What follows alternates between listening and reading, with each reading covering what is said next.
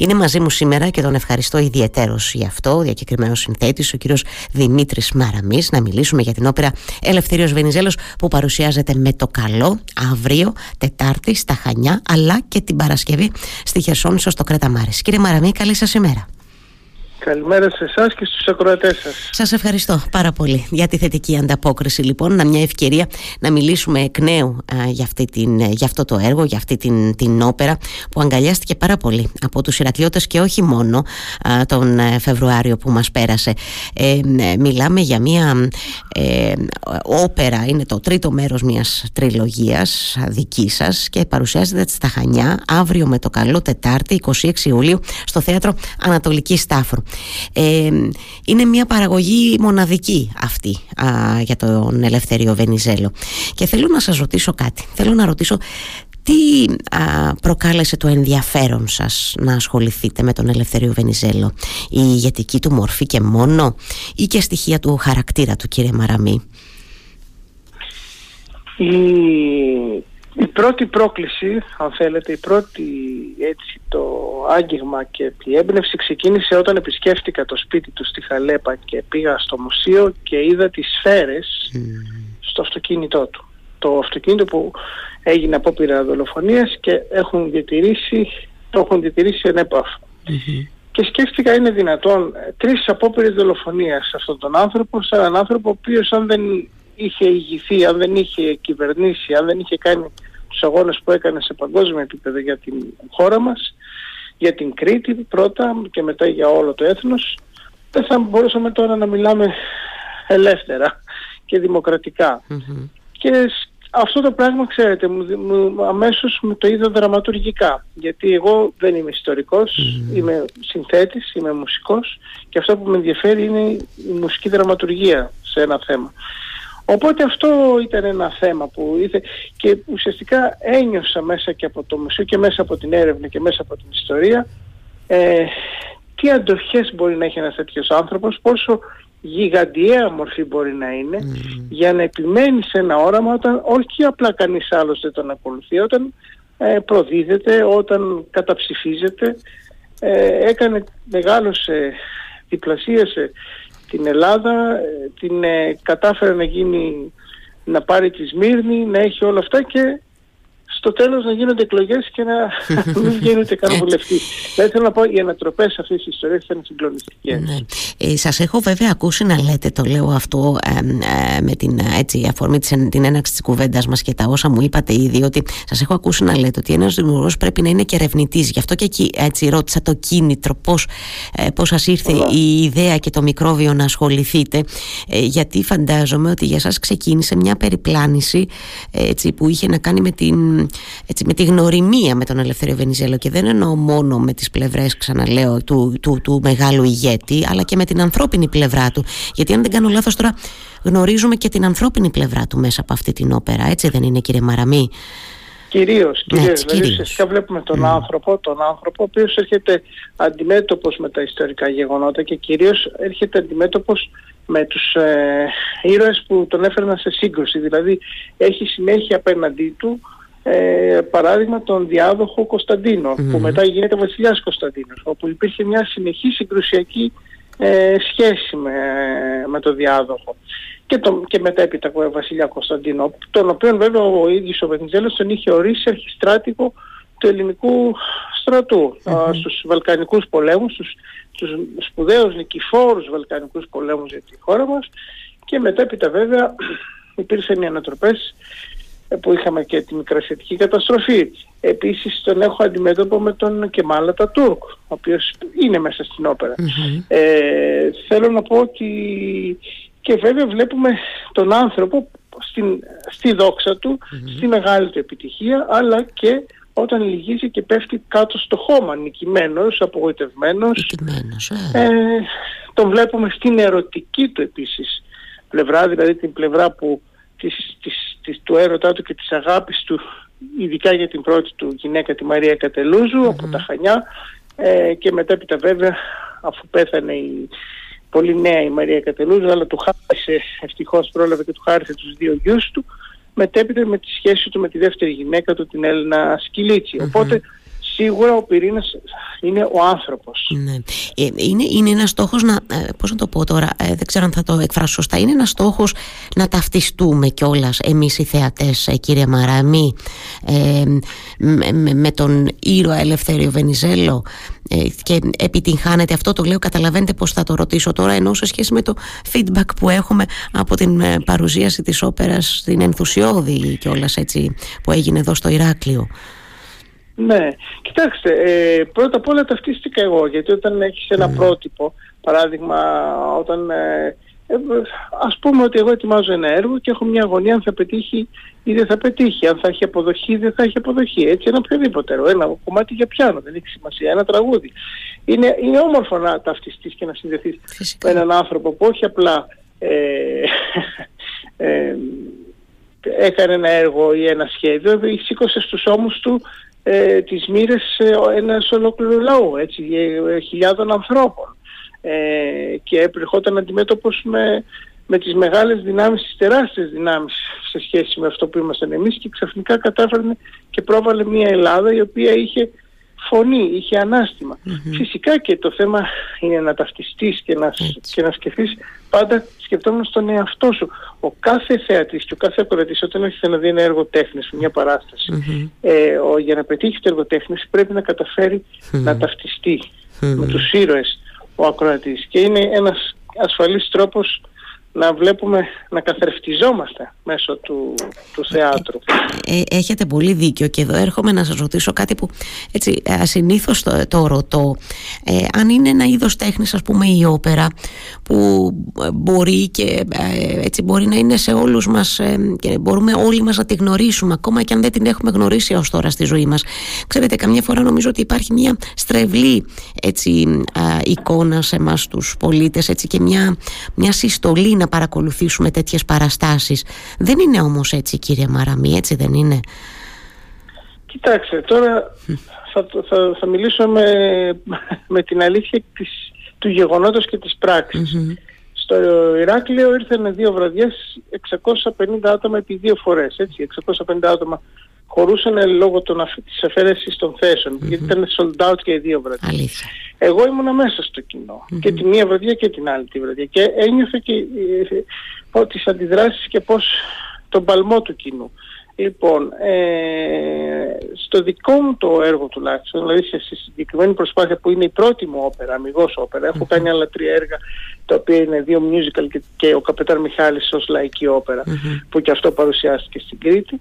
Ε, κοιτάξτε, είναι, είναι για, με κάποιον τρόπο παρασύρεται το κοινό από αυτό την προσπάθεια που τουλάχιστον εγώ κάνω με πολύ βέβαια μελέτη και έρευνα και σπουδή. Δηλαδή θέλω να πω, ε, φυσικά και μπορεί η όπερα να συγκινήσει και να γίνει προσιτή στο κοινό και, και πολύ σπουδαίες όπερες όπως και οι πασίσμασες όπερες όπως η Κάρμεν για παράδειγμα είναι μια όπερα που όλοι μπορούν να καταλάβουν και να, ε, να τους κλέψει πραγματικά τις, τις ε, καρδιές με τη μουσική και το θέμα. Ναι. Με το Βενιζέλο το είδαμε στην πράξη αυτό γιατί ήταν μια όπερα που αφορούσε τον κοσμο Ήταν η μουσική της με έναν τρόπο ναι μεν σύγχρονη, ναι μεν μοντέρνα αλλά επίσης επειδή πρωταγωνιστεί ο λαός, η χοροδία, ο χορός, τα χοροδιακά μέρη ξέρετε το ξέρετε αυτό, ότι τα, με τα χοροδιακά έχουμε πολύ μεγαλύτερη οικειότητα. Γιατί όλοι πάνω, πάνω κάτω έχουν πάει, έχουν τραγουδήσει σε μια χοροδία, δηλαδή η χοροδιακή μουσική είναι πολύ οικία στα αυτιά. Ο πολύ πιο οικία, έχετε δίκιο, ναι, ναι. Ναι, ναι. Οπότε αυτό το έργο, επειδή η χοροδία είναι πρωταγωνιστής, συμπροταγωνιστής με τους τέσσερις σωλείς, ε, Συν το ότι ο κόσμος βλέπει αληθινά πρόσωπα πάνω στη σκηνή, δηλαδή όλοι αυτοί που πρωταγωνιστούν δεν είναι μυθοπλασία. Έτσι, σωστά το είναι άνθρωποι που, που έζησαν, mm-hmm. η Πινελόπη Δέλτα, ο Κεμάλα Τούρκο, ο Βενιζέλος, η Έλληνα Σκυλίτσι, ο Κωνσταντίνος. Ε, νομίζω ότι είναι κάποια μυστικά, αν θέλετε, μέσα σε αυτή τη σύνθεση που δεν, δεν έχουν τίποτα ξένο ή απρόσιτο προς το αυτή και την ε, θέαση του ακροατη Ήταν η ίδια, ε, πώς να το πω, ήταν η ίδια η αίσθηση που αποκομίσατε στην παρουσίαση του Ερωτόκριτου και του Καπετάν Μιχάλη, ε, κύριε Μαραμή; Ε, κοιτάξτε, το κάθε έργο είναι διαφορετικό. Προφανώς, ναι. ε, εγώ θεωρώ ότι ο Ερωτόκριτος θα παραμείνει το πιο δημοφιλές έργο. έτσι. Αλλά αυτό, αυτό ισχύει, ξέρετε, γιατί είναι η ίδια η φύση του έργου. Δηλαδή ο Ερωτόκριτος Έτσι. είναι ένα έργο... Έρωτα, έρωτας. Ε, ε, είναι έρωτας, Έρωτας, έτσι, είναι έτσι. έρωτας και είναι κάτι που όλοι πάνω κάτω ξέρουμε την ιστορια ας πούμε έτσι. Δηλαδή όλοι ξέρουμε τον, τον, τον αποχωρισμό του ερωτόκριτα που ναρετούσε για κάποιο λόγο. Ε, όχι για κάποιο λόγο, λόγω του πασίγνωστου παραδοσιακού τραγουδιού που από τον Ξυλούρη μέχρι το Χαρούλι ε, το γνωρίζουμε όλοι. Θέλουμε δεν θέλουμε. ε, ο Καπετάν Μιχάλης είναι ένα έργο που τολμώ να πω και δημόσια αδικήθηκε γιατί δεν ταξίδευσε. Δηλαδή στην Κρήτη είχε μια τεράστια αποδοχή γιατί το είδε 5.000 κόσμος ξεκινώντας από 3.000 κόσμος στα Χανιά μέχρι την, ε, μέχρι την, το- την Ελούντα που έφτασε ε, και δεν μπόρεσε να ταξιδέψει. Ελπίζω κάποια στιγμή να, να γίνει Ναι. αυτό. Ναι. Ε, αλλά ο καπιτάν Μιχάλης βέβαια μιλούσε για κάτι άλλο, μιλούσε για την ελευθερία του ανθρώπου, την καζατζακική ελευθερία, που είναι ένα τεράστιο θέμα, φιλοσοφικό θέμα, δεν είναι, δεν είναι αστείο αυτό. Ε, ναι, και βέβαια φτάνουμε στο Βενιζέλο, ο οποίος Βενιζέλος, ε, ε, ε, ο Βενιζέλος μας αφορά, μας αφορά και τώρα, δηλαδή το, το, το πώς τώρα κινούμαστε ε, πολιτικά, ιστορικά, κοινωνικά, περιβαντο, με το περιβάλλον, ε, όλα αυτά είναι ζωντανά μέσα σε αυτό το έργο. Δηλαδή βλέποντας αυτό το έργο καταλαβαίνεις τι σου ξημερώνει. Ναι, η, Γιατί θεμα, η, θεμα, από η, εκεί θεμα- η ξεκινάνε όλα. θεματολογία είναι επίκαιρη. Ναι. Έχετε απόλυτο δίκιο νομίζω σε, σε, Ναι. σε αυτό κύριε Μαραμή. Ε, δεν, ε, ε, ήθελα να ρωτήσω κάτι τελευταίο πριν περάσουμε και επιτρέψτε να το πω έτσι στα λίγο τυπικά αλλά θα ήθελα πολύ να αναφερθείτε στους συνεργάτες σας Ναι, γιατί βέβαια. ναι μεν μαζί μιλάμε αλλά είναι πλήθος άξιων συνεργατών ε, πίσω από εσάς και μαζί με εσάς στο πλάι σας για αυτή την, ε, ε, σε αυτή την όπερα συνεργάζεστε. Ε, θέλω να ε, ε, να ρωτήσω ε, επίσης σας έχω ακούσει να λέτε ότι ε, έτσι ε, θέλετε πολύ να ταξιδέψει ο Ελευθεριος Βενιζέλος ε, ε, και ναι. λέω λοιπόν έρχομαι να ρωτήσω ε, θα ταξιδέψει το επόμενο διάστημα πέραν δηλαδή μέχρι των Χανίων και της Χερσονήσου τώρα με το καλό αυτή την εβδομάδα; Έχουμε κάτι έτσι σε ένα, ένα σχεδιασμό κάτι να πούμε; Λοιπόν, κοίταξτε, να πούμε καταρχάς ότι σε- και ακόμα και σε αυτό τώρα ο βασικότερος πρωταγωνιστής πίσω από όλο αυτό το έργο είναι ο Μύρονας ο Μιχαηλίδης, Σωστά. ο μαέστρος και καλλιτεχνικός διευθυντής του Πολιτιστικού Κέντρου Ηρακλείου. Το αναφέρω αυτό πρώτα απ' όλα γιατί ο Μύρονας ήταν ο άνθρωπος που μου ανέθεσε το έργο και που με εμπιστεύτηκε ε, και με στήριξε πάρα πολύ. Ε, ο Μύρονας Μιχαηλίδης είναι ο άνθρωπος που κάνει όλο τον αγώνα για τη χρηματοδότηση και για το, το να ταξιδέψει το έργο. Ε, στο Ηράκλειο ανέβηκε με τις δυνάμεις του Πολιτιστικού Ηρακλείου και της ΔΕΠΑΝΑΛ του Δήμου Ηρακλείου. Ε, στα Χανιά έρχεται με τη στήριξη όμως και την οικονομική της περιφέρειας ε, Κρήτης και φυσικά του Δήμου Χανίων και ε, αντίστοιχα ο Μύρονας είναι ο πρέσβης που έχει κρούσει θύρες και στην Αθήνα και στη Θεσσαλονίκη ειδικά στη Θεσσαλονίκη και στη Θεσσαλονίκη η πρωταγωνιστή στο έργο είναι η απελευθέρωση της Θεσσαλονίκης αλλά και η κυβέρνηση Εθνικής Αμήνης του Εθνικού Διχασμού ήταν στη Θεσσαλονίκη. Οπότε είναι ένα βασικό σκηνικό η Θεσσαλονίκη μέσα στο έργο. Ε, δυστυχώς ακόμα δεν έχουμε πολύ καλά νέα για το θέμα Θεσσαλονίκη και Αθήνα. Ήταν λίγο κουμπωμένες και οι δύο πόλεις όχι λόγω της αξίας του έργου αλλά λόγω των οικονομικών που έχει να κάνει μια τέτοια παραγωγή. Μια τέτοια παραγωγή όπως και όλες οι προηγούμενες παραγωγές μου ε, ε, είναι παραγωγές που έχουν έξοδα. Βέβαια, γιατί είναι έτσι. πολύ πληθείς, πολύ πληθείς, έτσι. Είναι τα, μόνο τα ειστήρια να βάλετε 50 ατόμων που πρέπει να ταξιδέψουν, καταλαβαίνετε. για και τη τις μεγέθη διαμονές μιλάμε τώρα. φυσικά το καταλαβαίνω ναι. Από την άλλη όμως πρέπει να δούμε, να δουν δηλαδή οι φορείς, οι θεσμοί ε, που πρέπει να ξοδευτούν κάποια χρήματα. Δηλαδή αν ένα έργο υπάρχει, αξίζει πραγματικά και καλλιτεχνικά και εκπαιδευτικά, θα τολμούσα να πω εγώ, και κοινωνικά και έχει αποδοχή, νομίζω ότι πρέπει να δοθούν προτεραιότητες Πρέπει να στο στηριχτεί. ταξιδέψει ένα σημαντικό έργο. Συμφωνώ, συμφωνώ απολύτως μαζί σας. Αυτά, αυτή είναι η αλήθεια. Αυτή είναι η αλήθεια. Έτσι, Όπως νο- ακριβώς. νομίζω νομίζω Ναι. πολύ καλά το, το, το λέτε. Ε, πέραν Ναι. της αναφοράς σας της αναγκαίας και πολύ καλώς το κάνατε στον α, κύριο Μιχαηλίδη, θα ήθελα σας παρακαλώ να αναφερθούμε στο κλείσιμο αυτής της κουβέντας και Ναι. στους υπόλοιπους α, έτσι, συνεργάτες σας α, παρακαλώ. Λοιπόν, πρώτα απ' όλα είναι ο Σωτήρης ο Τριβιζάς, είναι ο άνθρωπος που μαζί με μένα γράψαμε το λιμπρέτο, εγώ έκανα την έρευνα, ο Σωτήρης ε, δημιούργησε τους στίχους του κειμένου. Ε, ο Γκίμον Ταβών είναι ο Ελβετός, πάρα πολύ σημαντικός σπουδαίος σκηνοθέτης που σκηνοθέτησε την όπερα. Έχουμε τον Άγγελο Χονδρογιάννη που υποδίδεται το Βενιζέλο, μπάσο βαρύτονος, τον Αντώνη Κορονέο Τενόρο που κάνει τους κόντρα ρόλους τον ε, Βασιλιά Κωνσταντίνο και τον Κεμάλα τον Τούρκ. Έχουμε την ε, Μαρία Κόκα Σοπράνο που κάνει τις δύο γυναίκες του Βενιζέλου, την Έλληνα Σκυλίτση και τη Μαρία Κατελούζου και την Αγγελική Καθαρίου Μέτζο Σοπράνο η οποία υποδίδεται την Πινελόπη Δέλτα. Έχουμε το χωροδιακό σύνολο Ηρακλείου σε διεύθυνση Γιάννη Καγεδάκη, τους εκπληκτικούς λοιπόν εκπληκτικές αυτές φωνές που είναι η χοροδία μας, ο χορός. Έχουμε τη Φιλαρμόνια Ορχήστρα, την φοβερή αυτή ορχήστρα από την Αθήνα του κ. Μαλιάρα σε διεύθυνση φυσικά Μύρονα Μιχαηλίδη. Ε, σκηνικά της Άννας Μαχαίρι σκηνικά κοστούμια. Ε, φωτισμοί είναι πάλι του σκηνοθέτη του Κίμου Ταβών τους καταπληκτικούς τεχνισμούς, τεχνικούς από το Πολιτιστικό Κέντρο Ηρακλείου.